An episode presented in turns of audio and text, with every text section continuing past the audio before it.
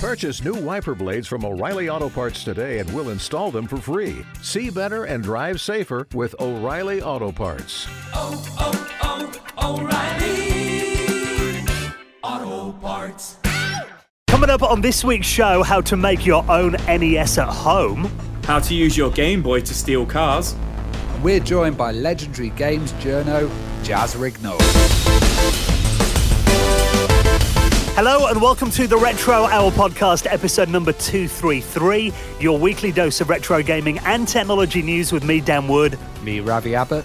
And me, Joe Fox. and a very warm welcome to this week's show as we get ready to reminisce about classic video games, fill you in on what's been happening in the world of retro gaming and tech over the last seven days, and the bit you really come for. Bringing you a very special guest. That's why people listen to this podcast, isn't it? Not to hear us three banging on, it's to listen to these legendary guests that we bring you every week on the show. Actually, you know, I say that. We did like a survey about a year ago, do you remember? Um, and it was like, we wanted to know why people listen to the Retro Hour podcast. So we put it on our socials. It was like, you know, do you listen for the news and like us three, or do you listen for the guests? And I think it was exactly 50 50. Yeah, it was pretty much 50 50. Some people like, oh, I, I just listen to the news and turn off the guests. Some people like, oh, I listen to the guests straight away. It was it was really good. And also we did one and we did one which was who would you like on the retro hour? Yeah. And the amount of people that said they wanted this week's guest, who is Julian Jaz Rignall. And my God, this guy has done so much for video games and video game culture. So he started off as a high score gamer. So he was really good at gaming himself, became a video game journalist, started working with EMAP, and launched Mean Machine magazine, which was absolutely amazing. I remember him on Games Master. Um, showing off that mullet, and he was on The most famous mullet in gaming, wasn't Yeah. he, back in the day? he was on the BBC as well, and then he went to IGN and led their kind of online expansion, which is absolutely amazing because they're one of the biggest gaming networks in the world. They probably are the biggest gaming network, and also he was a software director of Virgin, so he was doing games like The Lion King, Jungle Book, but also that legendary, really weird, unreleased, ultra violent game Thrill Kill. So, I mean, he's got a really interesting history. And, you know, we've done, it's been a while since we did a show about gaming magazines, but I mean, in the past, we've, we've done an episode with Tony Takoushi about Mean Machines. And uh, Gary Penn, who also worked on Zzap 64, um, Steve Jarrett, who, of course, was on Zzap, and then he did official PlayStation magazine. We did uh, Ben Vost and uh, Tony Horgan, you know, CU Amiga and Amiga format. And I always enjoy the episodes that we do about magazines because it's kind of hard to imagine now just what an impact they had in the pre internet world. I mean, really, that was the only place, especially before TV shows like Games Master came along, where you could find out gaming news. The magazines were so important back then. And there's not been that much transition from magazines to online. And I think that's where Julian's kind of shined. He's managed to kind of take that video game culture and put it out there online. You know, we we, we still have Games Master magazine around, which is absolutely amazing. And I think it just closed last year, actually, Oh, but it did last a long time. and that did outlive the show massively, Oh, didn't yeah. it? Yes, I mean, you know, we're talking about that golden age of gaming journalism, you know, the, the golden age of computer and gaming mags. And Julian Jaz Rignall, Jaz, he was like, he was a, a rock star in the world of games journalism. So, really excited to get him on. And like Ravi said, one of our most in demand guests. He's going to be coming up on the Retro Hour podcast in around 20 minutes from now. Now, let's get straight into the stories this week because there's lots to get through. Actually, a really good week for news. And uh, I don't know if any of you guys are into Lego. I love Lego. Whenever I go to America, I always go to the Lego shops and come back with loads of overpriced Lego that I could have got in the UK. And I just get super excited for it. But I am massively hyped for the Lego NES, which is coming out. It looks absolutely amazing. Now, this thing is 2,646 pieces. Now, if I tell you guys, I like the idea of Lego. Yeah. Uh, my missus bought me the um, the Back to the Future DeLorean Lego, which which I think is about 400 pieces. okay. And I started building that in 2013 and still haven't finished it yet. That uh, sounds I've about got- right. Got a few questions. So this is like a, a nice looking NES built Yeah. out of Lego with a television set. Does it does it work? Does it operate as an actual NES? No. So essentially, what it is is it's 35 years since the NES came out, not the Famicom, but the NES. So it's to celebrate that, and it's coming out on the first of August. And it is fully Lego. It's not electrical. There's no electronics or anything like that in it. But what you do get with it, which is really cool, is you get a little eight-inch TV monitor, like an 80s style one. And that With the old dial and everything, the, rotary old, dial. the old rotary dial and everything like that. And then you get a cartridge. You get a Mario Brothers Super Mario Brothers cartridge, which goes into the into the NES as well, uh, which is really cool. But none of it's electrical. It's all just Lego bricks. But then what's on the side of the TV is like a hand turning crank, and what that does is it like it's like the only way I can describe it is kind of like a show, but it is Super Mario Brothers, and it's like um, how do you describe it, Dan? Well, it's like kind of the end of on a- on a- end, like of, a- end of a level, isn't it? Yeah, on like a roller, isn't it? Yeah. and as you turn the crank the the story the like the frame moves if that makes sense so it scrolls It's like a it diorama kind of. yeah that's it yeah i couldn't think of the word but that's really really really cool but like dan says it's you know 2400 pieces it's the kind of thing you're going to build it's going to sit there and then like your kid's going to want to play with it and you're like no it's just for display purposes only and, and like you said, it's it's, it's quite expensive because Lego always is. It's about Yeah. two hundred pounds for this. Uh, yeah Which actually, you know, you look at some stuff. I mean, I, I was in. Um, we went to Italy last year. I went to the Lego shop um, in Milan. I think it was on Yeah. a day trip, and there was, um, you know, they're like the Ghostbusters firehouse and stuff like that. These big models. Some of them were like, you know, about five hundred euros. Yeah. So I mean, like you said, there's a lot of pieces. I mean, it does generally Lego is quite pricey, and, and it goes up in range. value as well. It, it keeps its value, like these kits. But um, I don't know if you guys have seen one called the Commodore Brixty 64. Uh, i've not heard of that So, one so Like the name. Perifractic Gaming, who we've actually had on the podcast, he built a C64 case out of Lego, and he's got designs that are available, so you can get all the right bricks. But the best thing about his was it actually worked. You could put the board in, and the keyboard, the C64 keyboard, actually took Lego pieces amazingly well. So he's built a full keyboard. He's even got a little Lego SD card kind of uh, reader as well. It's fantastic. So check out the uh, C64 or Brixty 64. I think that's the uh, the next step for Lego. Then they need to do a Lego Technics NES. Someone's so gonna fully, mod fully functional. Someone's so going to mod this and put like a, a, a mini NES in there. Or something. yeah, probably. Well, you may looking at the size of it. I mean, it, it looks kind of to scale. It looks like it's probably the same size as an original NES. So Yeah. I imagine there's plenty of space inside it, you know, for, for some enterprising person to do something like that. The only thing I think is, you know, it's coming out on August 1st to celebrate, like you said, 35 years. The rate it takes me to build things out of Lego, it'll probably be another 35, 35 year celebration of this Lego thing by the time I build it. But yeah, I do think it looks really cool. I might, I might get one and just ask someone like to build it for me. Anyone want to volunteer? Me and That Ravi would- lazy. me and Ravi would do it for you. Lego. There you go. You've committed to that now. I have committed to it now. Now, probably one of the reasons that I don't get a lot of time to um, make things out of Lego is because you know, I'm too busy playing video games, of course. And uh, one of my favourite genres is uh, one of the most time-consuming forms of video games to play: point-and-click adventure games. Now, I know Ravi, you're also a big fan of point-and-click adventure games. Um, you know, we've done episodes about LucasArts games and stuff in the past, and me and you were both hooked on Thimbleweed Park Oh, when yeah. that game came out a couple of years ago. Well, there is a really cool new game that's kind of inspired by classics like Maniac Mansion. And this is a game called Billy Masters Was Right. And if you look at it, it's kind of got that classic LucasArts kind of style, but also the color palette on it reminds me a bit of like the Leisure Suit Larry games. It's got a lot of like, you know, purples, a lot of blues, a lot of like those primary colors in there as well. And the story is that Billy Masters is a teenager. He's been accused of uh, smoking something he shouldn't during high school and accusing his teacher of very serious crimes. And his parents are really sick of his attitude and they've imposed a curfew on him until he apologizes to his teacher. Now, he thinks a sneaky psycho is at work at his neighbours, and he'll do anything to convince the world that indeed Billy Masters was right all along. So, essentially, this is a short adventure game where you've got to go around, you've got to find the clues and kind of solve this mystery, really, to, to prove his innocence.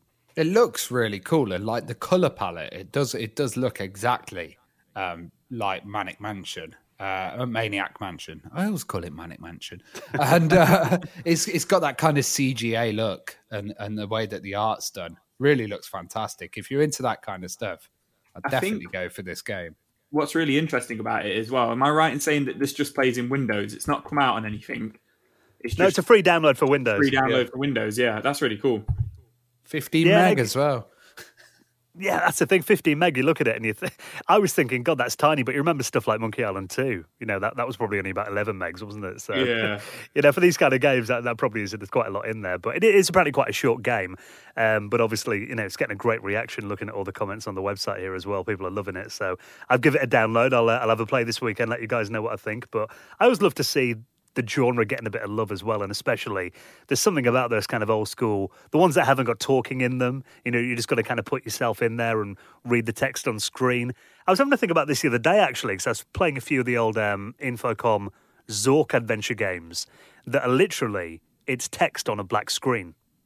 You know, no graphics, anything like that. But there is something about it. It's, I kind of equate it to, you know, the difference between watching a TV show reading a book. There's something quite immersive about it, isn't there? Yeah, I think you know the story all goes on in your brain then, doesn't it? So um, yeah, there, there is something I, I, really like about these kind of classic kind of textile adventure games. So I'll link that up in our show notes if you want to give it a try, and everything else we talk about this week at theretrohour.com. Now let's give a shout to um, a really cool project that I know you'll be really into, Ravi, and this is by a good friend of the show, Mike Clark. Of course, legendary musician, worked for Psygnosis back in the day. Um, also, probably his most famous work. Uh, did the Retro Hour theme tune as well. Well, he's got a new plugin if you're a fan of SID music, and this is called Insidious. Yeah, this looks absolutely wicked. So if you've got like a digital audio workstation nowadays, you get these plugins or like VSTs, and uh, it's usually a virtual synthesizer. And this one seems to be totally about C64, and you know, uh, and the SID sound. And I've I've seen a lot of plugins, and I've seen a lot of stuff that's claims to kind of recreate that sound, but it really doesn't. And it doesn't sound like the original stuff. You know, a lot of the time I'm always on about the original hardware, but some of the stuff on this is absolutely amazing. And some of the people involved as well. You've got like sounds by Rob Hubbard, uh, Martin Galway, uh, Chris Hulsbeck, you know, uh, Mike Clark and uh, TDK as well. So you've got a load of top artists here kind of getting involved and it's fully compatible with all your MIDI and your NKS kind of stuff. So if you're really into your sound and you want to use your your new equipment rather than get stuck into that old school tracking, then uh, this is the way to go. I mean, like you said, then looking at that list, I mean, Rob Hubbard, Chris Hulsbeck, TD, I mean, that is like a who's who of people that are famous in the Commodore 64 SID scene, isn't it? So having sounds and endorsement by those kind of people, that, that gives this a lot of credibility. And I mean, you know, Mike Clark, also an amazing musician who's worked in video games for decades now as well.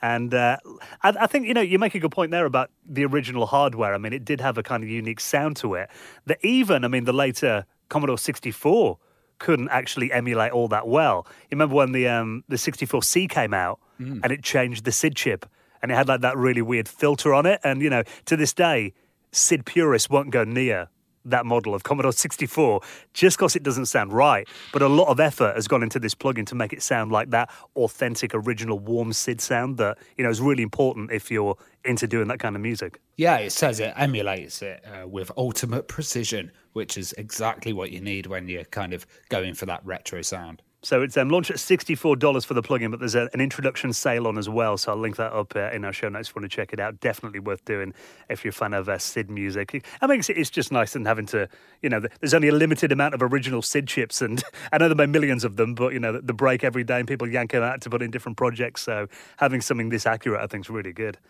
Now, what about using a Game Boy in quite a unique way. Um, I don't imagine any of us guys are into stealing cars. I must admit, it's not nothing I've ever taken part in in the past. And we're not going to teach you how to do it. But so essentially, there's a device that looks like an old school Game Boy that is being used to commit Grand Theft Auto. Yeah, I've I've kind of seen these around, so I I, I like looking at the darker side of stuff, and um, uh, a lot of times there's been these jammers, and these jammers tend to jam keys on certain frequencies. And as cars turn a bit digital, you know, your Tesla, you you just turn it on with a with a tiny car. it's really weird. So as that comes out, though, there's always these jammers because it all kind of works on FM still. And uh, it seems like someone's actually put one of these gadgets inside a Game Boy. So I assume that it's kind of so people can look like they're using a Game Boy and playing Tetris, and actually they're up to something uh, very dodgy and illegal. Well, what makes me laugh about this was me and Ravi were talking about it earlier on. This these devices are actually completely legal to buy in Bulgaria where this happened. And Yeah. it just says on their website when you buy it, like this should not be used for criminal intent. Like that's all it says. Like, well, a lo- make a lot sure you don't stuff. break the law with this. It's it's, it's very weird the laws because a lot of stuff's legal to buy. So you, I could buy an FM transmitter, but as long as I didn't plug it in and turn it on, it would be fully legal. Really weird. so yeah, so bizarre. yeah. I remember reading, um, you know, we've talked about the, the Jolly Rogers cookbook before, or the Anas- Anarchist cookbook, as it was also known. And this was a collection um, of essentially text documents that circulated on a load of different platforms back in the 80s and 90s. And, you know, I remember having a few friends of mine had uh, discs of this at school, and it would be like you know really weird stuff on there, like uh, how to make dodgy devices at home with things that you could never get your hands on. It was like you know just take two drops of plutonium, and then you've got your own what you know stuff you, you're never going to have access it, it to. was but- the first uh, published book online. Actually, if you if you look on uh, Vice, there's an absolutely amazing documentary about the guy that created the Anarchist Cookbook and how he totally kind of regrets it now, and how Wow. it wasn't intended to be used in that kind of way. But I'd say the equivalent of this would be the guy sitting outside McDonald's in the 80s and uh, taking over the um, little thing where you talk to the cars. And putting in stupid orders and annoying the people. It's only just slightly a more expensive. version. Yeah. yeah. But I mean, you know, again with the Anarchist Cookbook, when you loaded that up, you got that disclaimer on there that this is just for educational purposes. Yeah, like, you know, yeah. like, don't carry any of it out. so, um, yeah, if you see someone uh, hanging around the uh, expensive car playing a Game Boy, be very suspicious. By the Porsche garage. Does it actually play the Tetris music? I don't know when, when it unlocks the car. Can you imagine? Or oh, the little Mario? And these devices are not cheap. Apparently, they sell for twenty thousand pounds. So, uh, yeah, the most expensive Game Boy ever. If you have got that kind of money, though, maybe you'd rather spend it on an original sealed Super Mario Brothers game. Now, it seems every time we talk about these, um, you know, classic games in good condition that sold for a massive amount of money.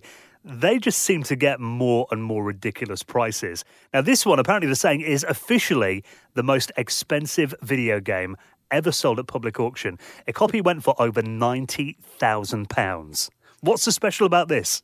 Well, this is the funny thing. So it is sealed, obviously, and it's an original 1985 Super Mario Brothers co- copy. Um, and what I think is quite funny about it is I'm fairly certain this is the same copy that uh, popped up on the show Pawn Stars last year, where a guy came in and he wanted a million dollars for it. And they were like, look, you know, you can sell this on an auction site or something. I'm sure you'll get a lot of money for it, but maybe not a million. But what's really interesting about it, what Ravi told me, which I think is absolutely hilarious, is the reason it went for so much. And apparently, it's just because it's got the label hanger on it. Oh, the, the little hang tags. Yeah. so, so basically, I think it's, you know, when you hang it on the shelf, Yeah. On that metal, on that metal On the spike. metal arm. on the metal yeah. spike, you push that little bit of cardboard out, and that's a hang tag. And I think Wow. it's retained that, so it hasn't been put on a shelf, and that's it's crazy that that gives it value. I get it, kind of. I mean, you know, it's a 35 year old game, and they're never going to make any more of that kind of vintage, obviously. And there can't be many of them out there that are still completely intact the way le- they left the factory.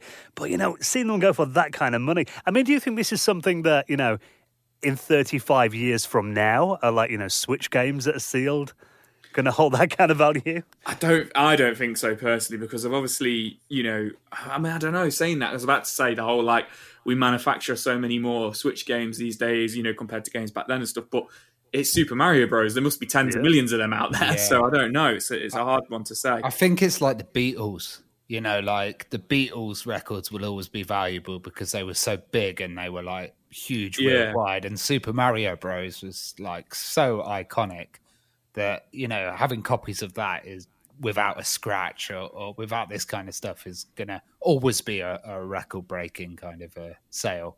Yeah, and I guess when it's the first game in such an infamous franchise like that, I mean, you know, imagine like, you know, the, the 15th Mario game probably isn't quite as collectible as the first ever one. Yeah, that's true. That's a good point. But yeah, it makes you wonder who's buying it for this kind of money and why. Yeah, I mean, it, we spoke about it a couple of months ago. There was that dentist who spent a million on like 15 games or something like that. Um, but he was doing it because of he was like a collector already of like baseball cards, and he did it because he felt the value would increase. It wasn't because he was a video game collector. It was more just a these are the new antiques. But um, it doesn't say in the article who's bought this or anything like that. It's just a private collector who's bought it. So I'm I'm hoping it's there to go into a private collection. It's not a case of I'm buying this so I can sell it for two hundred thousand, you know, in thirty five years time, kind of thing. So.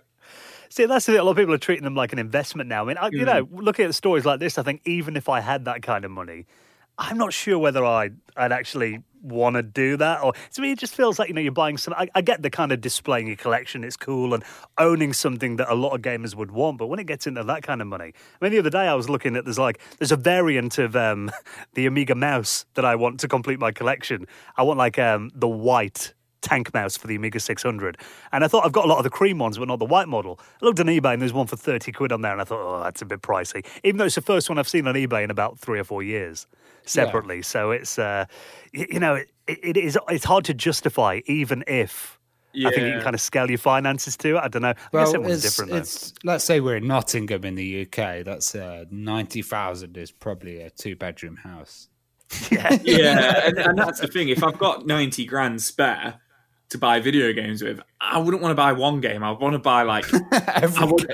I would, I'd want to finish like an entire collection of like for Nintendo. Do you know what I mean? So it's it's I don't know. This guy's obviously got a lot of money. I can almost guarantee the guy that's bought this probably does have the entire collection. Yeah, and everything else. Yeah, so, more uh, than likely. And it probably but cost would you- him like five grand. we're, we're just jealous. We're just jealous. Yeah, that's all it is. So yeah, if, if you are listening and you bought it, get in touch and uh, let us know why. We're interested. Now, Buy before we some get of our our- games. yeah, Joe's got a big game collection. Right now, before we get into our chat with uh, Jaz Rignall this week, talking about the golden age of video game journalism, it's always cool when we see new releases for our favourite consoles as well. And our good friends at Mega Cat Studios, I mean, we, we've done episodes with them in the past, and uh, they're, they're like the guys who release a lot of games for the Mega Drive slash Genesis. And there is a great little collection that you can buy from them at the moment, um, containing three games. Now, these are sold separately, but these are games that haven't been released on the Mega Drive before. Now, the first one is called Yazzie, and this is a platformer about a gold digger who finds himself deep in a mansion full of treasure and danger. I was looking at this and I thought that sounds a bit familiar. um, I did a bit of Googling, and this game also came out on the Spectrum about two years ago, and it was released on the MSX as well around Christmas Okay. time. Right. So this, yeah, it looks like it's um, you know, it- it's been released on a few platforms. But the Mega Drive version um, looks really colourful. You got another one called Gluff. That's a puzzle platformer about a Tesla frog, which is a unique electrical creature that has to power up sections of each level to to proceed while staying charged up himself. Sounds quite quite original. Then you got one called um, Revolution. That's kind of like a top-down shooter game as well. Uh, these games are selling for fifty dollars each which actually, if you look at it, these are boxed original Mega Drive cartridges that you know come in the nice packaging, look like they could have been released in like 1992. That great quality, got the manual in there as well, the inlays, all full color. yeah, and you can get them for forty dollars as well if you just want to get the cart. Um, Yeah. But that's pretty close to the original price of Mega Drive games, isn't it? Um, Well, if you, if you think of inflation, it's a lot cheaper. I mean, you know, Mega Drive games back then were like 55, 60 quid. That in today's Yeah, money would be like double that easily. So, and they've got nice little features. Like I really like the um, fifty hertz uh, to sixty hertz speed correction. I think Yeah. I think that's that's really thoughtful. yeah, they're, they're completely like worldwide region free compatible, aren't they? Like they play on any on any Mega Drive or Genesis, which I think is quite cool. You know, it's really weird. It's only really since YouTube came around that I've kind of known about that kind of 50, 60 hertz kind of rivalry. Because, you know, now if you're watching it on YouTube and like you all see it in the comments, if someone uploads like a video of the PAL version of Sonic the Hedgehog, everyone's like, oh, yuck, it's slow Sonic. But, you know, to me as a kid, that's how it was meant to be. And then when I eventually saw the NTSC version, I was like, oh, that's running a bit fast. Yeah, well, interesting you should say that. When um, I had a GameCube and uh, Mario Kart Double Dash came out, my friend used to come over and he used to moan if we played on 50 hertz because he was like, "Oh, that's the slow version," and we didn't know Mm. what it, what that was about. And he was just like, "Just put it on 60 hertz; it makes the game faster." So we're like, "Okay." So we just used to play on 60 hertz, thinking it just made the game faster, and we didn't know why. But it changes everything, like the music and everything. it? Yeah, it all runs a bit yeah. faster. It's like you know, when the first time I heard it, I was like, "That- "That's not right." But yeah, there are, there are people that just like won't look at the PAL versions anymore these days. So Yeah. it's good they've included that feature. And I think you know, fifty dollars, it's it's more than reasonable for uh, you know the amount of effort that goes into these products. So uh, if you want to get hold of them, there's three of them out, separate cartridges. I'll put that in our show notes, and all the other stories we chatted about this week at theretrohour.com. Now that is also the same place. If you want to help out with this podcast, help us keep going, help with our studio build project that we've got on at the moment as well. Um, obviously, we've got a Patreon running, and thank you so much. Say it every week, but we really, really do appreciate your support on this. And of course, every penny that we're getting through Patreon, it's all going to be reinvested in the future of this podcast. So we're not making any profit off or anything like that. Literally, it's a crowdfunded effort. We're all chipping in. Um, I've bought the equipment for our new studio. We just need help with the rent and getting it built, essentially. So um, that's where you guys come in, and we really appreciate your help so far. And every week, we give big shout outs in the Retro Hour Hall of Fame. We try and get through as many as we can. And this week, let's give a big shout to a very good friend, Neil from Retro Man Cave.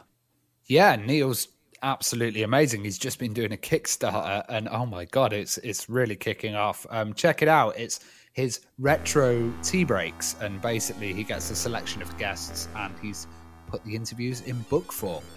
Yes, if you like our show, then uh, definitely worth checking that out. You also popped into our uh, Patrons Hangout last month for about 20 minutes as well, didn't you? Yeah, man. Yeah. And also thank you to Chris Reilly Dirk Ziegert.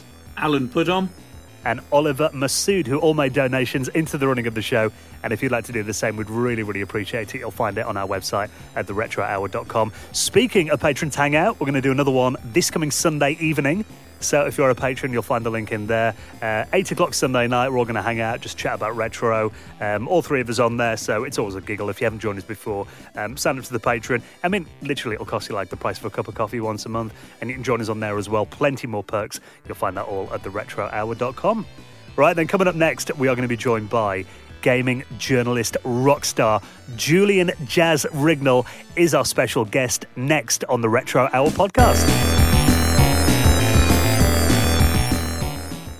With LinkedIn Jobs, we tap into a network of more than a billion professionals to help you find quality professionals quickly and easily for any role you need. Marketing wizards? Found them. Software engineers? Found. That project manager I could never seem to hire? And found. LinkedIn Jobs quickly matches your roles with candidates with the right skills and experience. In fact, 86% of small businesses get a qualified candidate within 24 hours. Post your first job for free and get started at linkedin.com slash spoken. That's linkedin.com slash spoken. Terms and conditions apply.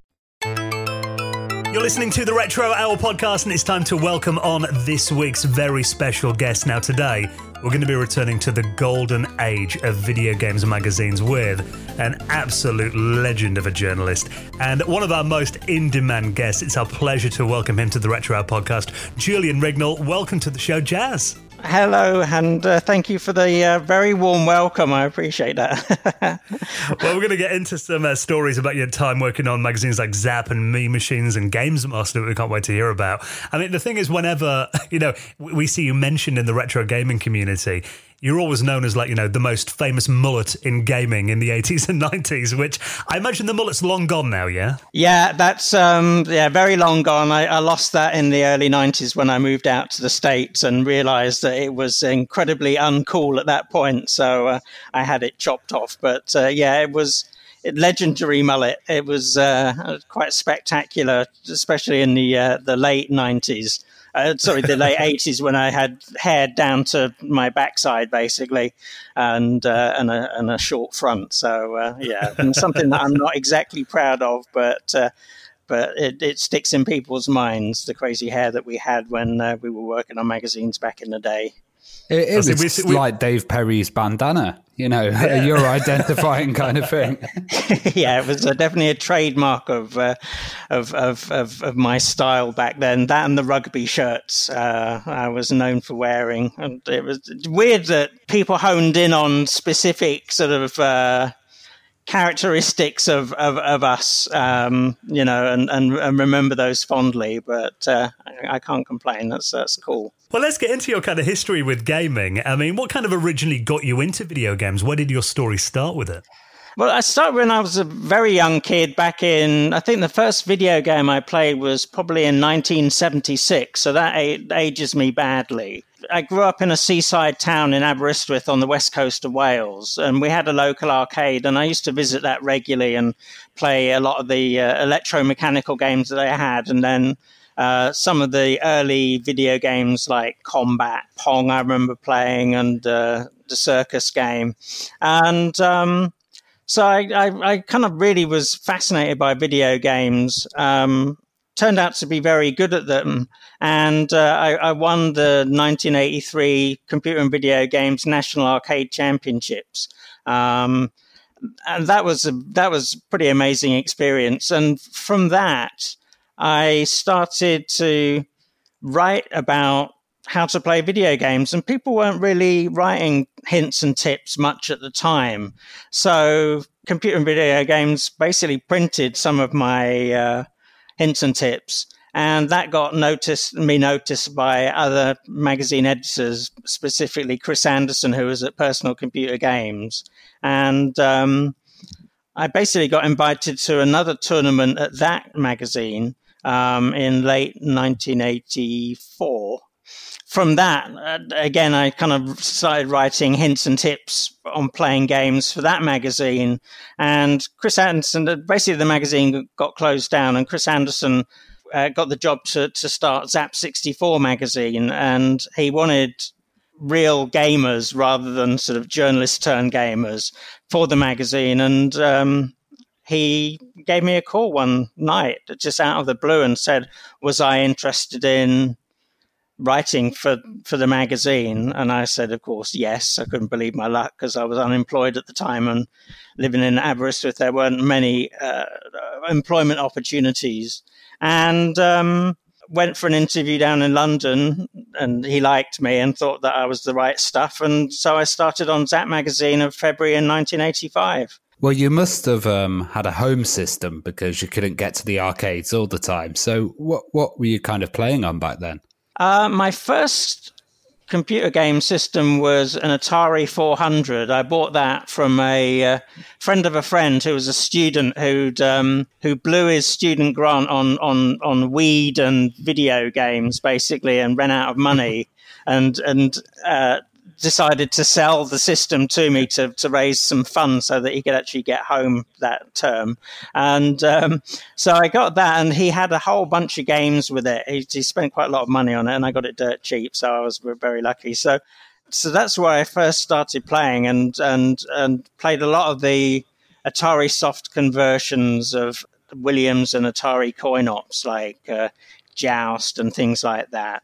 After that, I got a ZX Spectrum. Um, I had that for a, for a year or so. And those are the two systems that I had. But mainly, I mean, I used to p- spend a lot of time in the arcades. Um, I used to bunk off school a lot and uh, and and do sort of all day marathons playing games like Defender and Missile Command and Asteroids. So I'd sort of I was playing games all of the time. So I, I had a sort of scope for writing hints and tips from, for PCG and C&VG, and uh, that's that's what really brought me to the, like I said, to the attention of uh, Chris Anderson, who hired me. I think it's great that you're you know very skilled game player as well. I mean, you mentioned then about the you know some of the records you held. You actually had world records and game high scores on on several games. Yeah, I'm not sure if they were world records at this point. I mean, at the time, C&VG was uh, tracking high scores, and and I used to get a newsletter from America that that um, that tracked high scores, and so some of my early scores were definitely very very high on games like Defender and and, and Asteroids. And um, I kind of think that some of them were world records, but I, uh, ne- they were never verified, so I don't really know. But you know, bottom line was I was able to play games like Defender for 18 hours non-stop, and I could just keep playing forever, really, until I f- fell asleep. Um, wow. and uh, and you know, Asteroids was another one that I could play all day. Um, Missile Command was a little bit more difficult because the game would reset if you got too many extra lives. So you had to manage your extra lives very carefully and make sure that you didn't earn more than 255 cities. Otherwise, the machine would reset. So that was a little bit more difficult to play all day because because of trying to keep track of the extra lives and, and, and the game potentially resetting. I think I struggled to get about 18 seconds on Defender, so uh, a lot better than me.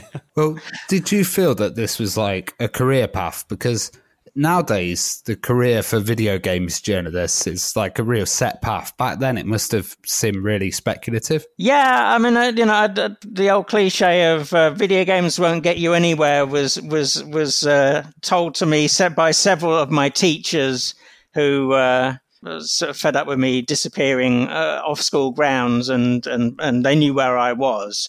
And, you know, they'd say, it's not going to get you anywhere. But I, I, know, I really felt that, um, you know, it was a valid career. You know, there, there were people at that time, the, sort of the first generation of journalists were making money writing about video games. And I just felt like, you know, why can't I do this? I'm good at playing games. You know, I, I, I, was good at writing. I, I, would always, uh, I'd always um, done well with English in school. So like I said, I started contributing freelance wise and got a little bit of money from from doing that, and then and managed to turn it into a full time job, which was uh, you know very unusual at the time for sure, but uh, you know it felt like a a proper career path. I mean, you know, you mentioned then that was quite interesting about the fact that a lot of people said, you know, video games will get you nowhere. A lot of people thought that there'd only be a bit of a flash in the pan and only around for a couple of years. I mean, did you kind of see the industry lasting like as long as it has, or, or did you think? Yeah, I, very much. I thought it was uh, here to stay. You know, when, when I was, uh, I remember sort of in the, the sort of the early to mid 80s before I joined Zzap 64 magazine.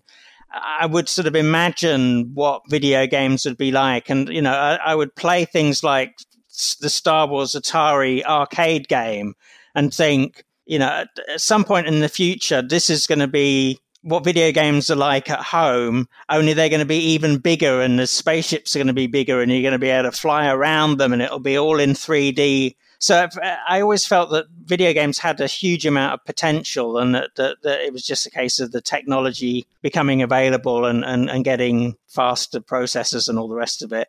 And that we would see more and more sophisticated video games.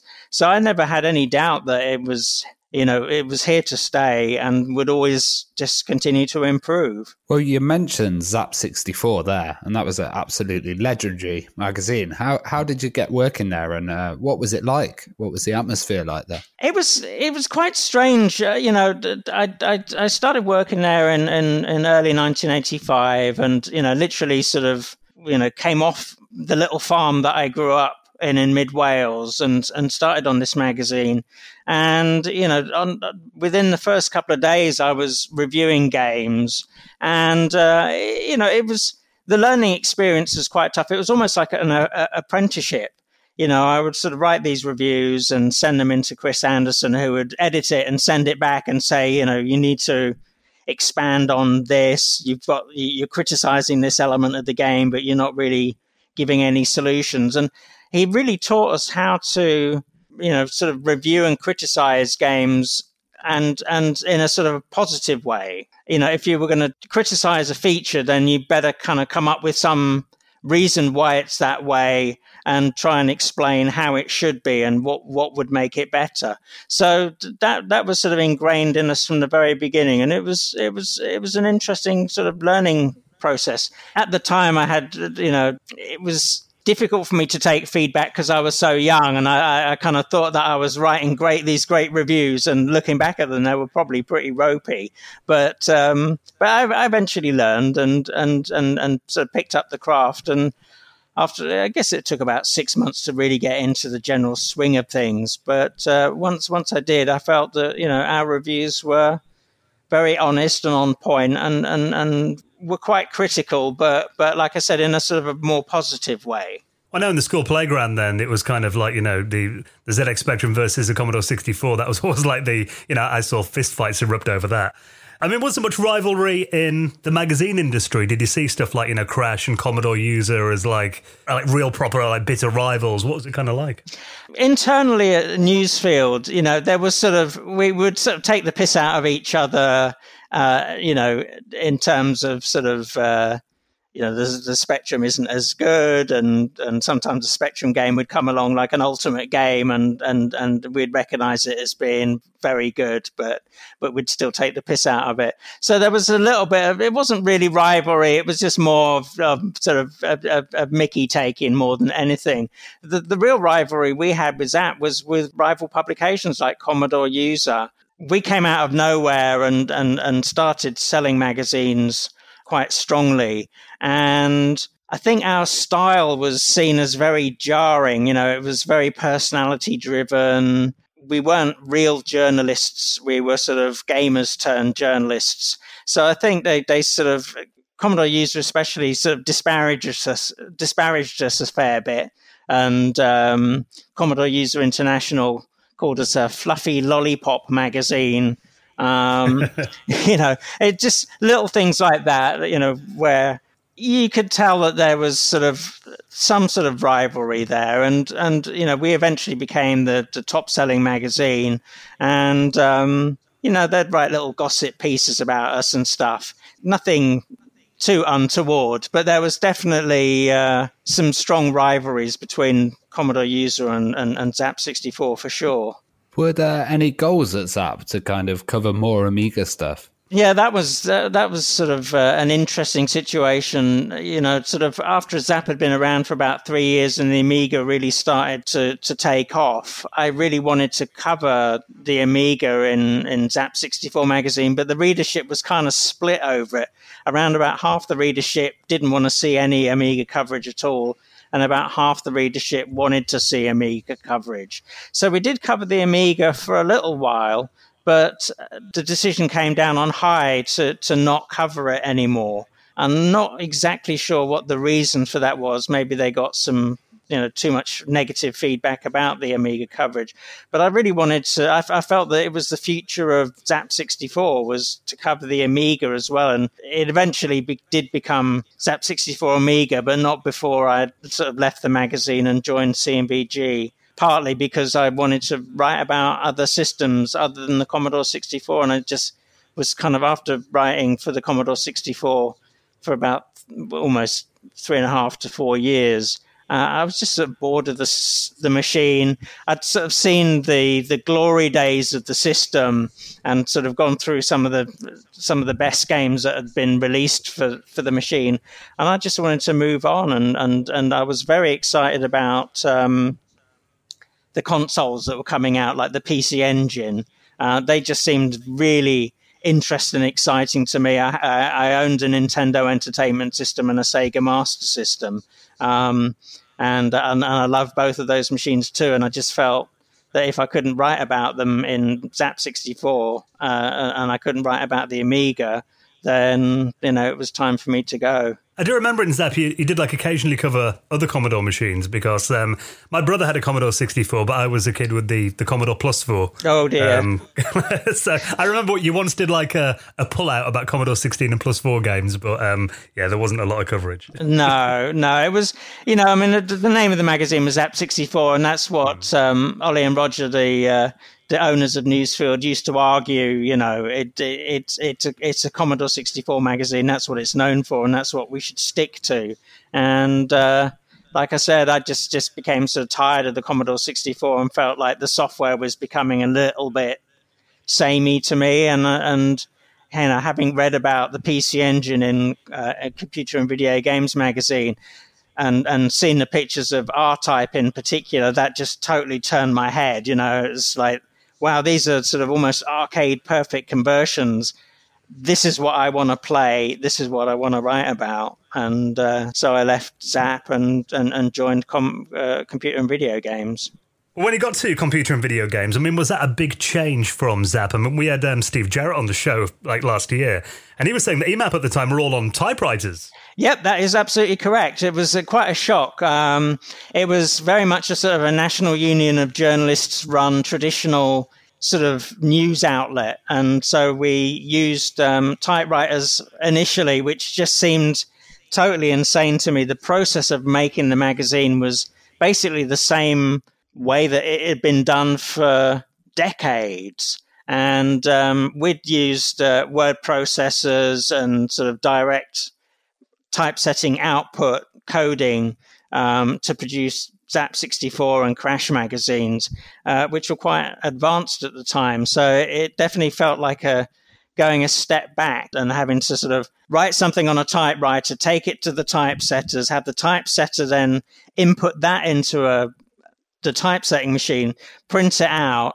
We'd then have to go through what were called the galleys, which were the printouts of, of, of the reviews, and correct them, have them sent back. And it was just a process that went on and on and on. And it was just so slow compared to, you know, being able to simply write something and spell check it and and and and re, be able to re-edit it without having to use Tipp-Ex or some other sort of whiteout. It was, yeah, I definitely felt ridiculous using typewriters, but uh, that was only we only did that for a for a couple of years, and then my endless whining at my publisher to to set us up on desktop publishing systems was ultimately heeded, especially when I figured out that we could produce pages far, far cheaper and far more efficiently than um, the old typesetting process. So uh, we got this new technology in, and um, by the time we started producing Mean Machines magazine, that was it was all done using technology, modern day technology. So um, the magazine was definitely all the better for it. And I bet the uh, office was a bit quieter as well. yeah, most certainly. Uh, we did have these amazing, you know, the sort of cutting edge typewriters that did actually have delete buttons, so you could backspace a, a, little bit. It wasn't it wasn't like a full editing machine, but you could, if you made a mistake, you could backspace and it would automatically white out a letter.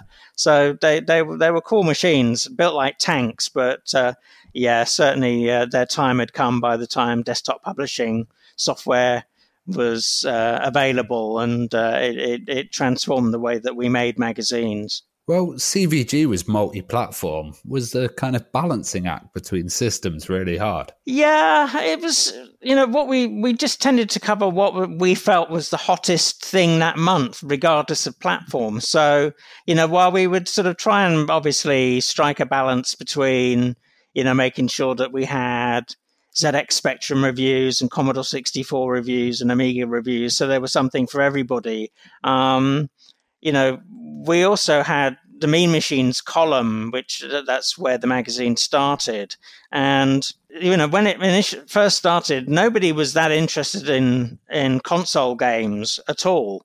But through that sort of constantly writing about these exciting new machines that were coming out, like the PC Engine, people began to get excited about them, and, and, and hype began to finally build for, for these new machines that are coming out, and the Mega Drive, and eventually the Super Nintendo.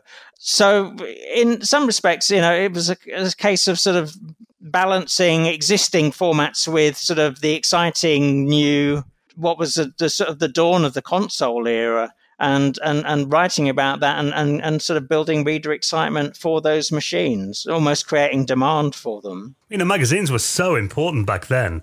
Uh, and really good. You can make or break a game or a system, you know, with a good review or a bad review. What was your relationship like with publishers then? And did they ever try and like bribe you in any ways to get like good reviews or anything? Did they ever try any tricks? Generally, you know, we had good relationships with with publishers for the most part. And you know, occasionally we'd write a bad review and and we'd get the inevitable phone call saying, you know, what went wrong with the game? Why didn't you like it? But for the most part, you know, they they they were fairly hands off. US Gold was probably the the most hands on sort of you know they pulled ads from the magazine a few times for, for, for us giving games bad reviews particularly sort of the tiertex arcade conversions of the late 90s that were really shoddy and badly put together. You know we'd absolutely roast those and, and say they were they were crap. And you know we'd get the inevitable phone call from us gold saying that's it. We're pulling ads from from your magazine uh, you know, for the foreseeable future. They'd always come back after a couple of months, you know, they'd forgive us, or, or we'd review something by them and give it a good score. But um, occasionally we'd we'd have you know we'd we'd negotiate exclusives. Um, I, I, remember us negotiating exclusive of Ghostbusters by Activision, and um, you know they they gave us the game, and and lo and behold, when the magazine came out, they'd also given the game to Commodore User, and I forget what other magazine it was, but there were basically three covers with Ghostbusters all saying exclusive review, and uh, that really annoyed us, and uh, you know, sort of caused us not to trust Activision for a good few years after that because they sort of stitched us up um, just to get a cover story on on multiple magazines. But that's a dirty trick, there.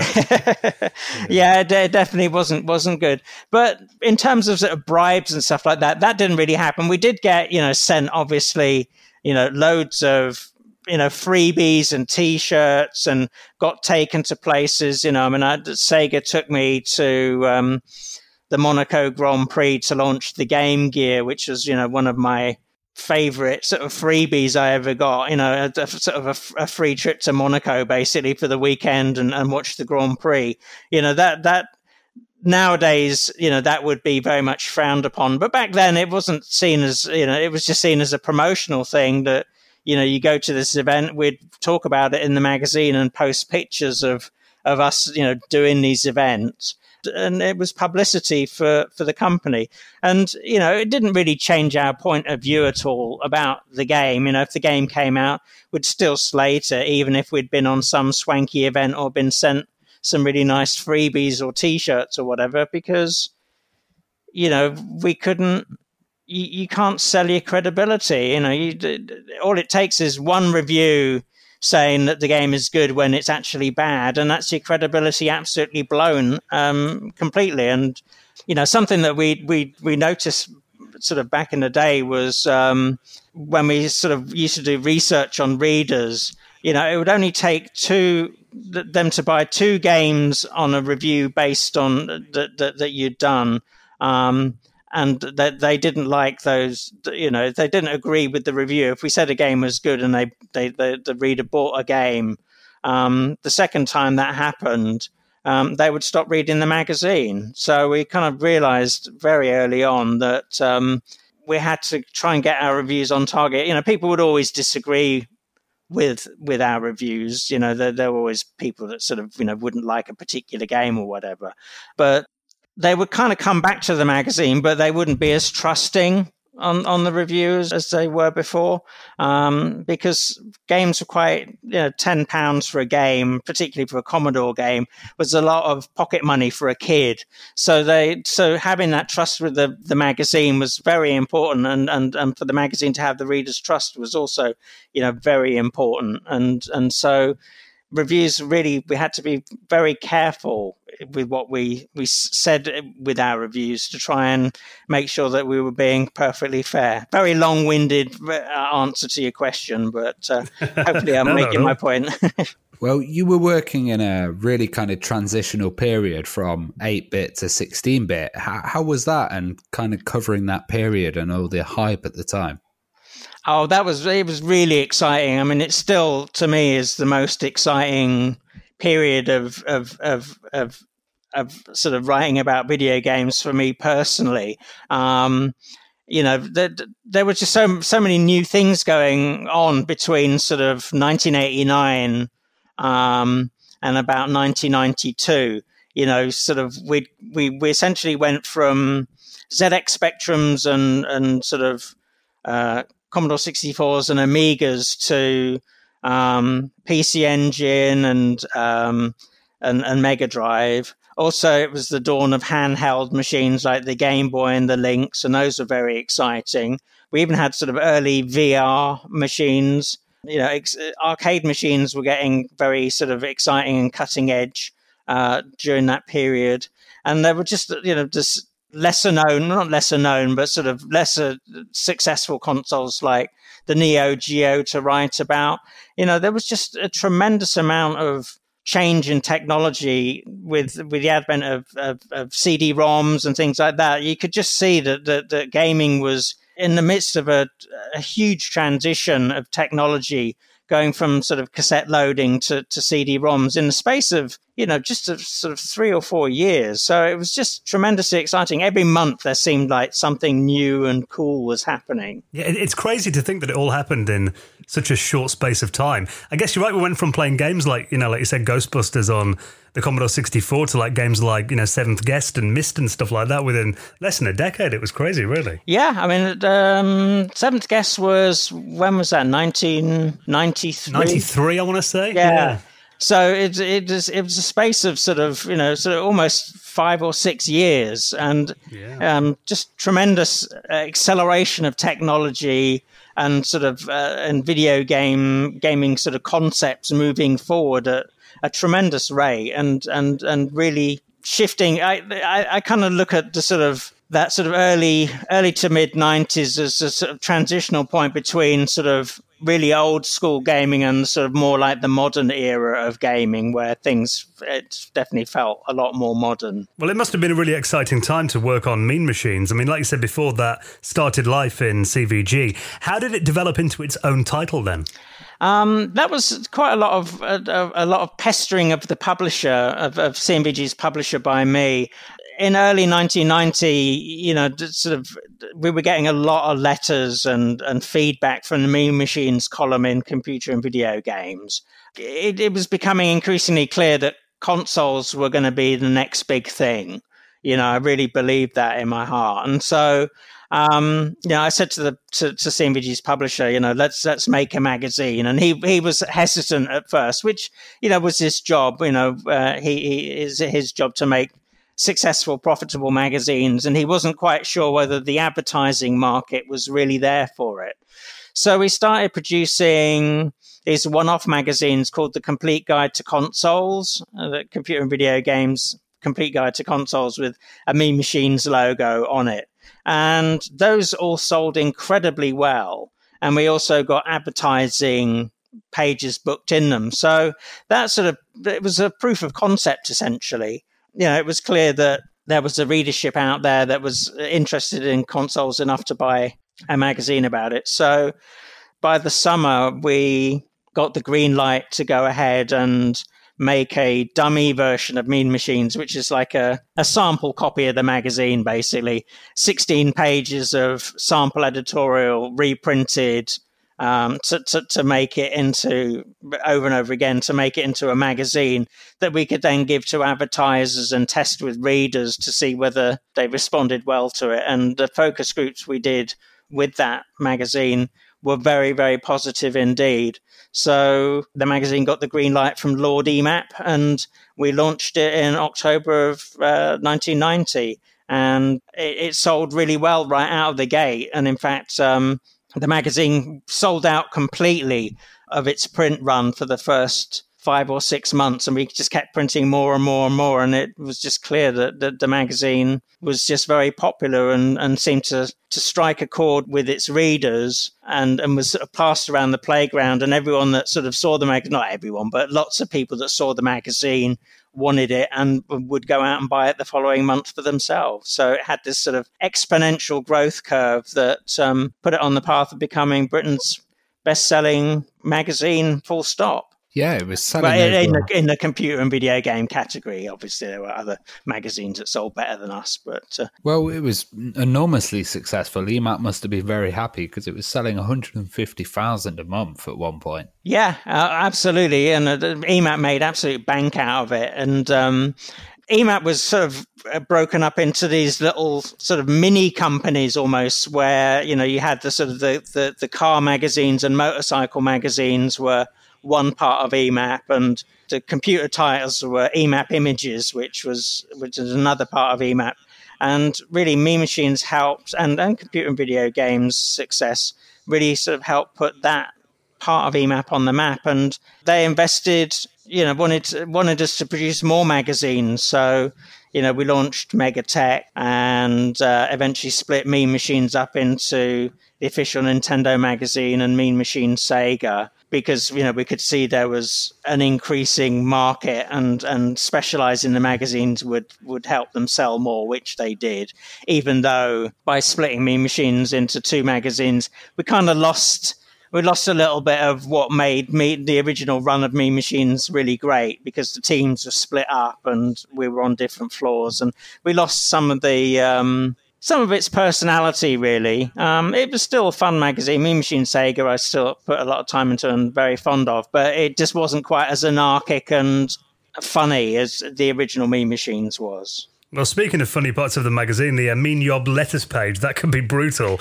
Um, did you have fun writing that, and any like mem- any things that stick in your mind about it? Any memorable examples? Oh God, yeah. Just I always used to do it at the end of the month, and uh, sort of right when the magazine was about to finish, it was one of the last things I would do. So I was always pretty manic when I was writing writing the responses and it was just weird sort of going into that mean yob mindset. I'd put myself into sort of a mindset of if a letter was positive and fun, you know, it would get a positive and fun response. And if the letter was critical, then obviously, you know, we'd sort of, we'd, we'd be critical back. So we used to make fun of readers' names and and and you know say sort of things that probably would be politically incorrect these days. You know, we weren't overly racist or really unkind or anything like that. We would just sort of you know call people spazzes and stuff like that. You know, sort of not not not the sort of thing you do these days. But it was just a sort of um it was done in a way to sort of be very interactive and to try and promote readers to be be original when they sent in letters to sort of and, and, and to understand what, what would happen when they did send in letters. You know, if they they would readers would definitely send in letters deliberately to goad us and to, to get a response out of me and Yob. And that was really fun, you know, sort of sort of sparring with readers that take the piss out of us and we'd take the piss out of them back. And it gave us all a good giggle in the playground, so you did your job well. I mean, that was ultimately the objective was to try and be as funny as possible and um, and, and and make people laugh. And a lot of the humor was sort of very much inspired by things like Vic Reeves' Big Night Out and Friday Night Live, the sort of the, the sort of the comedy shows of the era sort of that combined with the the banter, the sort of the inter-office banter that that constantly flew around, where we were always taking a piss out of each other and coming up with new ways of insulting one another. A lot of the insults that you saw in Mean Yob were originally used on Mean Machines staff members by one another. So uh, you know, it was. Uh, it, it, it was fun sort of getting to be creative and, and, and sort of and, and taking a piss in that kind of way. Well, were there any systems that you thought would be really big and kind of failed abysmally? Like, I remember there was the GX4000 on the front cover. Yeah, that was very much against my wishes. I wanted to put a PC engine on the cover of the magazine, but the publisher insisted on the GX4000 because he believed that we were going to get some advertisements for it and that the machine was going to be moderately popular. Yeah, he was wrong, of course. And, uh, you know, we ended up with a bit of egg on our faces putting GX4000 on the cover. I don't, I can't remember whether we actually reviewed any games and we might have reviewed a game in issue one, but there were virtually no games for it. And, you know, we didn't believe in it at all. You know, for, we were thinking, well, the, the publisher was also thinking of putting the Commodore 64, the whatever it was called, the well, the game system thing. Yeah, this. yeah.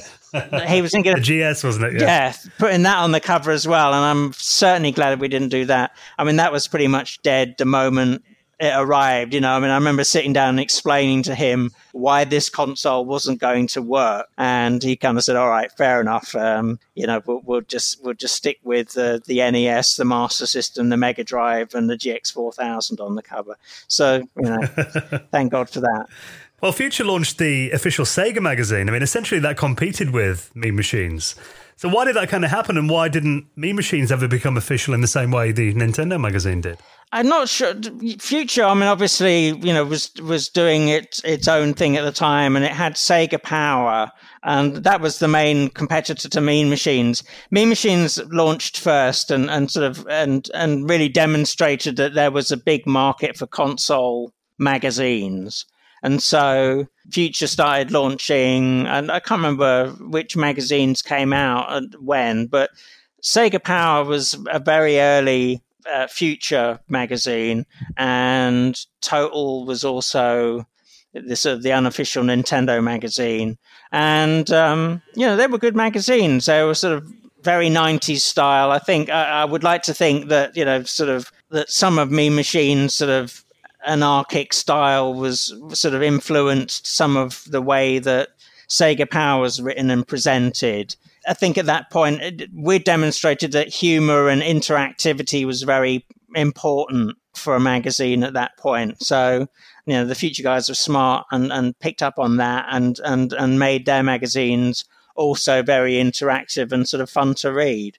So you know, they, they, Mean Machines always sold a little bit more than Sega Power, but you know, we we were in competition with one another, and but it was friend more friendly competition, definitely more friendly than sort of uh, Zzap and Commodore User were. The sort of the team members of, of Sega Power and and Mean Machines would often go to similar events and see one another. So we kind of became friends you know, we, we had a lot of commonalities working as we did on magazines and sort of had similar points of view about the readers and, and, and, and, certain video games and certain personalities within the games industry that we would deal with on a regular basis, like PR people and stuff. So, you know, there was a lot for us. We had a lot in common. So, you know, inevitably, you know, we we would sort of be very friendly towards one another when we, we went to events and things like that. Well, you ended up appearing uh, not just in magazines, but also on the television, uh, doing Games Master. How did you kind of land that gig? You ended up being the resident reviewer. Yeah, that was interesting. You know, I, I remember getting a phone call out of the blue from the production company that, that makes Games Master, and, and they just said, you know, we're, we're producing a, a TV show, and, you know, you're obviously very well known in magazine circles as being a reviewer, and we'd we'd like to you know you to appear on the show. Would you be interested in doing so? So of course, you know, it was a no-brainer. Yeah, definitely wanted to do it, and it was good publicity for the magazine. Uh, didn't get paid for doing any of it. It was just all done on uh, you know for, for, free essentially but you know we we got to publicize our magazines to a tv audience and that just helped us grow our circulations a bit so you know, while we didn't benefit from doing it personally, you know, we, we it did benefit the magazines for sure. So yeah, so I started making. I was doing all sorts of TV in the sort of the that that that period of the early to mid nineties. I did a, quite a few different sort of daytime chat shows on on video games, and quickly found out that they were incredibly challenging to do. But it sort of shows like about, you know, my, my son is addicted to video games and I'm worried that he's, it's going to, uh, you know, affect him in a bad way. And I would go on these shows and defend video games, these sort of talk shows. But they were always, it was always difficult dealing with emotional people and sort of trying to come up with these logical responses, basically saying, you know, you're talking nonsense. Video games aren't harmful to kids and, you know, not going to turn your kid into a zombie or a raving lunatic. I was doing things like that. And, and also, uh, I'd, I'd, whenever there was a major news story, I'd, I'd go on BBC Radio or the BBC News um, briefly to sort of give perspective on a, a new console or a new game that was very popular. So I was doing all sorts of stuff at the time. It was really fun. Well, there were some huge gaming events in that era too. I remember stuff like obviously we had Sonic Tuesday, Mortal Monday. Are there any kind of memorable launches for you around that time? It's weird because because of the nature of sort of writing about video games, the launches didn't make much not not much sense, but they kind of didn't make much impact with us because they were more focused towards our readers. So we would you know we would write about Sonic Tuesday Uh, but when it happened, we'd already, you know, we'd already had those games for, for months and had reviewed them and played them to death. So it, it you know, it's sort of, while we recognize them as being great, momentous occasions, they didn't have much impact to the magazine personally because, you know, sort of, like I said, we'd already played the games and, and, and, and weren't anticipating them like the readership was you know, who who went out that on that first day and, and, and bought whatever it was, Sonic the Hedgehog, with with their pocket money, and um, and went home, and it was a sort of a defining moment of their video gaming life to do that. So we don't quite have those same memories, unfortunately. Well, I mean, you left the UK to move to the US and work for Virgin. How did that move come about, and what convinced you to make that move? I was actually sent on assignment to Virgin Interactive in, in Southern California. They'd just been heavily invested in by Blockbuster and they had tons of money and were sort of producing all sorts of new games like, uh, you know, sort of the Disney games like Aladdin. And so I went on assignment to visit this studio, which was all kitted out with the latest technology and development stuff and, and SGI machines and things like that. And it was pretty amazing experience, sort of getting to sort of interview all the principal technologists at Virgin and, and talk to them about what games they were producing and where they thought games were going. And it was just very exciting. While I was looking at their games, I would always give feedback on, on, on games that we were looking at sort of preview wise. You know, this looks good. I like that. I'm not sure about this. And, you know, as I was doing that, one of the, the guys at Virgin said, you know, this is really interesting and, and, and quite valuable feedback for us. Would you like to do this for us full time?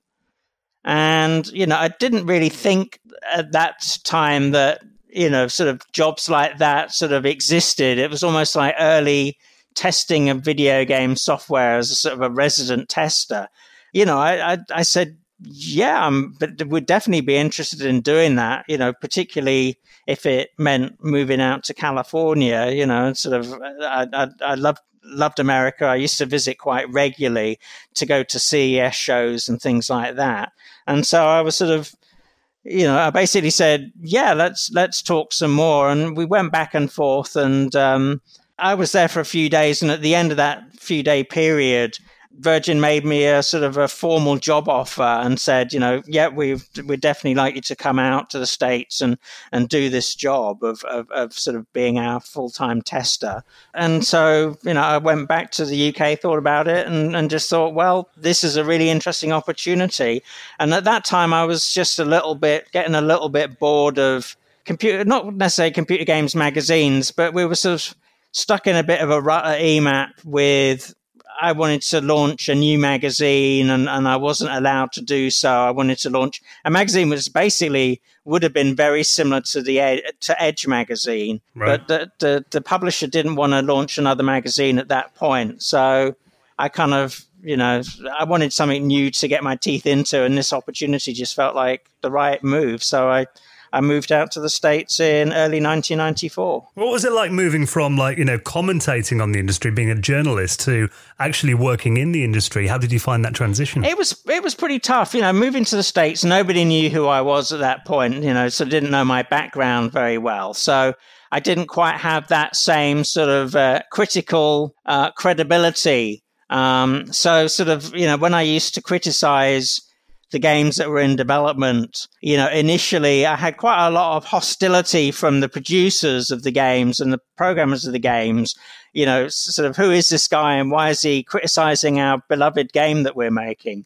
But after a while, it, it, it you know, it, I began to sort of establish myself, and it was just, it was just a very different kind of job being, being sort of within development and and you know, I, I, I still spent a tremendous amount of time playing other people's games to make sure that Virgin's games were competitive. So I was still playing a tremendous amount of games, pretty much everything that was being released at the time I was looking at. So, so that aspect of, of sort of my lifestyle didn't change much. I was still the sort of the main point person for all things gaming. Um, but it, you know, it was definitely weird not having that voice that monthly voice in magazines Uh, I definitely missed that a lot. That's kind of why I went back into video gaming after I'd been at, at Virgin for about three and a half years.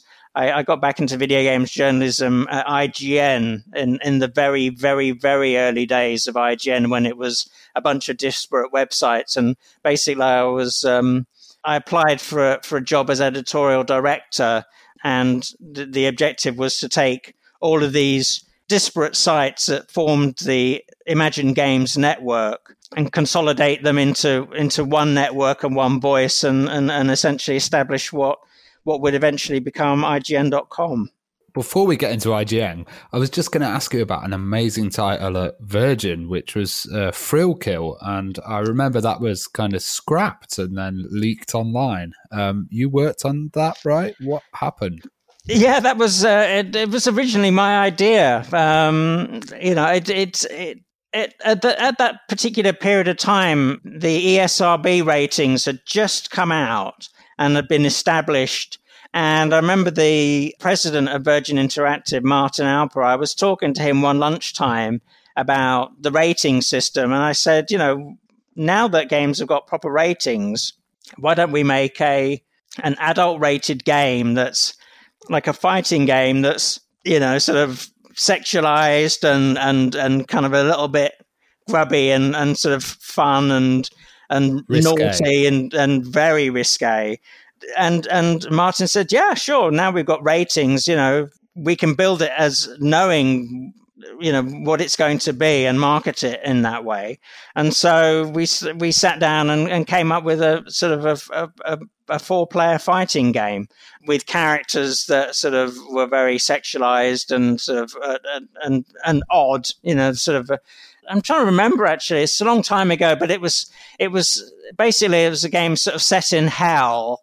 The sort of the combatants would have to fight one another, and all, each combatant was a a larger than life version of what they'd been in real life, and they were all sort of scumbags in real life. So, you know, we had yeah, all these. There was a a dominatrix, a That's doctor, right. a gimp on stilts, and this kind of really huge monster guy. Yeah, yeah. They, they, the, the characters were all very odd, and, and, and basically we put it into development, and it was actually quite a quite a fun game to play. You know, the stuff that leaked online is very very early, and and I have a feeling that if we'd really managed to keep development going, unfortunately Virgin pretty much shut down um, before the game was complete, and, and EA bought all the rights to Virgin's games and uh, decided to to scrap Thrill Kill because it was just too risque for them.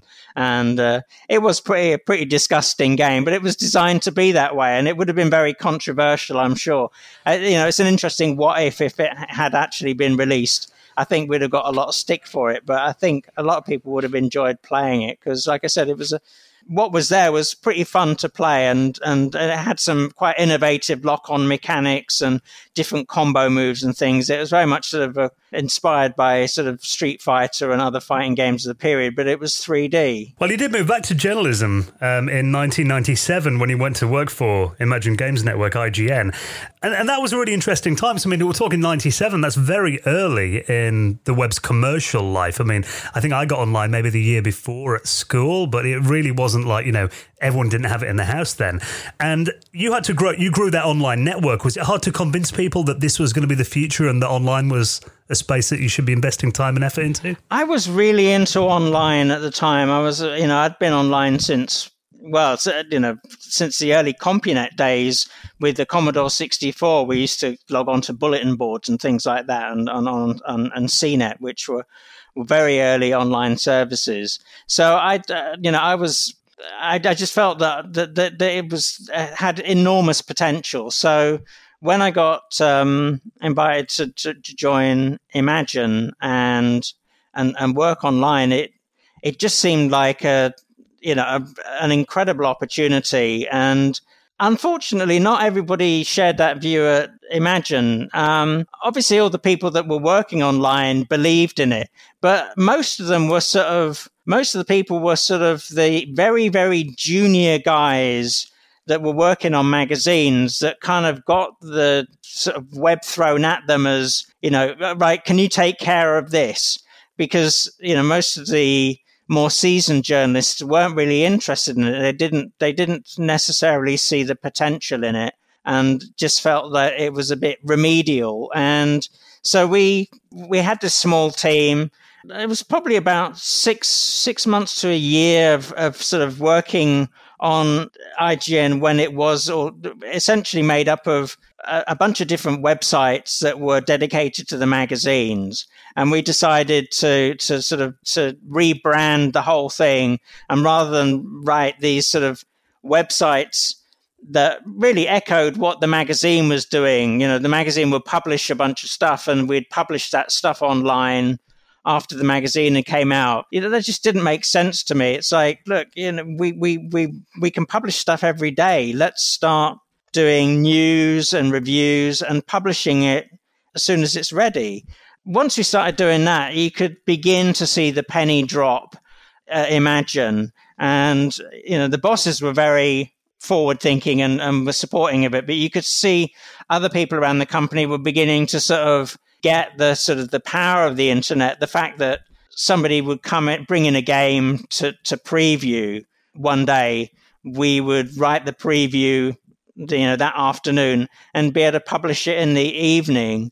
Uh, whereas the magazine would take, you know, it would take another month for for them to, to write write it out and, and, and, and publish it. So we finally began to see that sort of shift in terms of people were like, oh, wait, this internet thing isn't just a load of old crap, and it, it's actually a, you know, it's a useful and timely tool. And at that point, it was probably 98, 99, um, and you know, people were increasingly coming online and finding IGN. I mean, it was, uh, I think at one point it was the 27th biggest website in the world. Uh, you know, there were a lot of gamers um, got online um, early and and would would flock to the early websites like GameSpot and IGN, and it just drove enormous amounts of traffic, and and and that really puts on a path where IGN was eventually spun off from Imagine Games, which was Future Publishing at that point, was spun off into its own company, and we had a sort of uh, a bunch of venture capitalists came in to transform the, the company into a to a major online presence, um, which that that particular project I spent quite a lot of time on, and and and mostly fighting against the venture capitalists who wanted to change IGN into a into a different kind of site, and and I, I, I sort of didn't agree with with what they wanted to do. Fortunately, we managed to keep IGN intact, and you know it's still going today. Well, I mean, you took a, a break from games journalism after that. You went into marketing um, and online retailing. But then I know you came back and you've done stuff like, you know, work for Future US and GamePro Media and US Gamer, doing their website, the Game Network, where you're editor until 2017. I mean, what's kind of your involvement now? I mean, are you still involved in, in gaming at the moment then? Or, or yeah, I'm doing? still involved in gaming. I am now a qualitative analyst for a, for a re- market research company. We research video games. So what what I do is I spend a lot of time watching people play video games that are in development and creating reports that analyze player response to things like you know interfaces gameplay or you know whole entire games it, it depends on the particular project so I create these reports that then,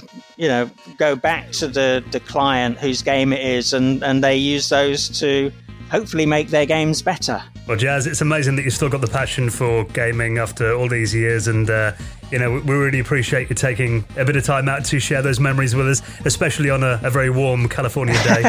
no problem, it was fun. I really appreciate you uh, inviting me onto the show, and uh, I look forward to hearing it.